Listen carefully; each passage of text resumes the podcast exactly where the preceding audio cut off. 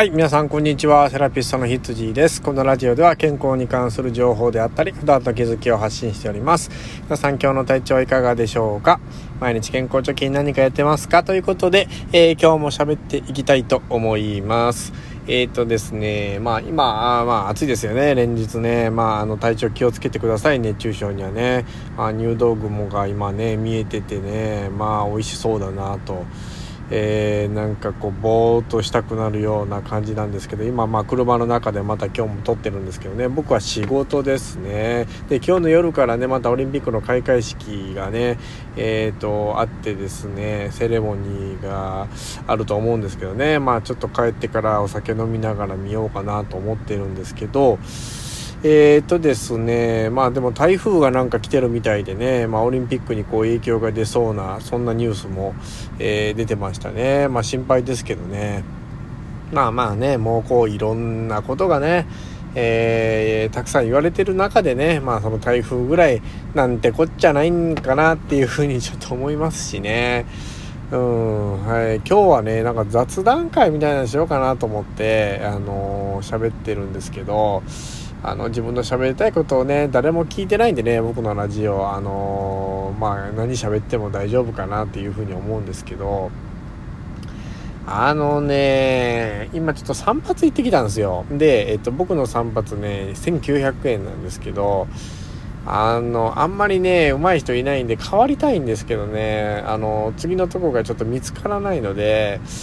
うーんなんか今のところねこう惰性でこういっちゃってるような感じでね、まあ、何がダメってことはないんですけどむっちゃ早いんですよね。まあ僕はあの散髪嫌いなんで短いのいいんですけど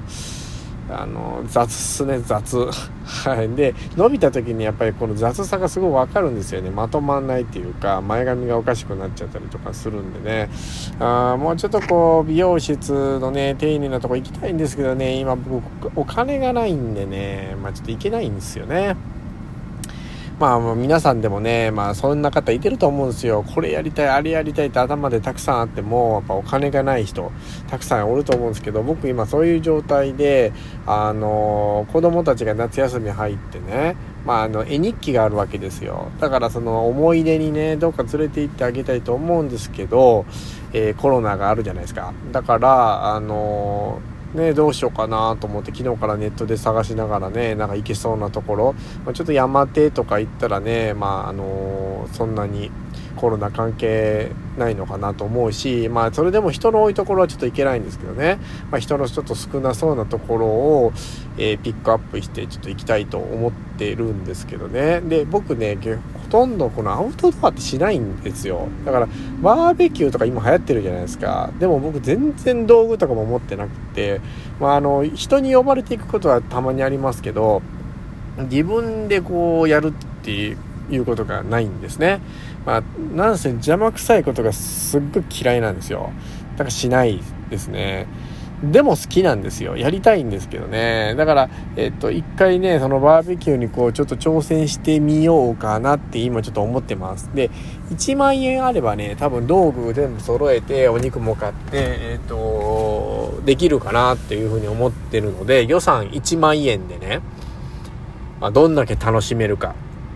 っていうのを、あの、今すごく計画中です。で、えっと、こう、山手のね、ちょっとこう、空気のいい、良くて、風通しのいい涼しいところで、えー、っと、なんかバーベキューするみたいな。で、ちょっと公園があって子供たちも遊ばせれるみたいな、あの、そんなところを今ちょっと探してます。うん。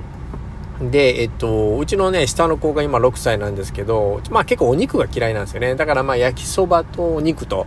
えー、っていう感じでね、バーベキューできたらすごい喜んでくれるんじゃないかなっていうふうに思ってて、うーん、だからね、今ね、いろいろこう、まあ安い、安すぎても道具ってなんかすぐ壊れちゃうじゃないですか。だからもったいないから、まあそこそこね、こう使えるようなものをちょっとこう、探して買っていこうかなと思いますね。あのー皆さん結構やってると思うんですけどね、今なんか車で走ってても庭でやってたりとかね、ちょっと広場でやってたりとか、公園でやってたりとか、もうバーベキューだらけですよ。やっぱりあの、どこも行けないから。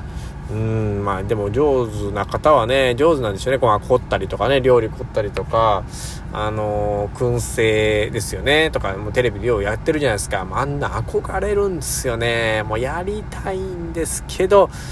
苦手。うん、だから、だから始め、こう始める時ってすごいストレスですよね、何でもね。だからそれを乗り越えて、だから、あの、楽しめるようになるまで何でも時間がかかるっていう、まあビジネスもそうなんですよ。僕、その、初っていうのがすごい苦手で、だから女の子と付き合う時も初めてすっごい苦手なんですよね。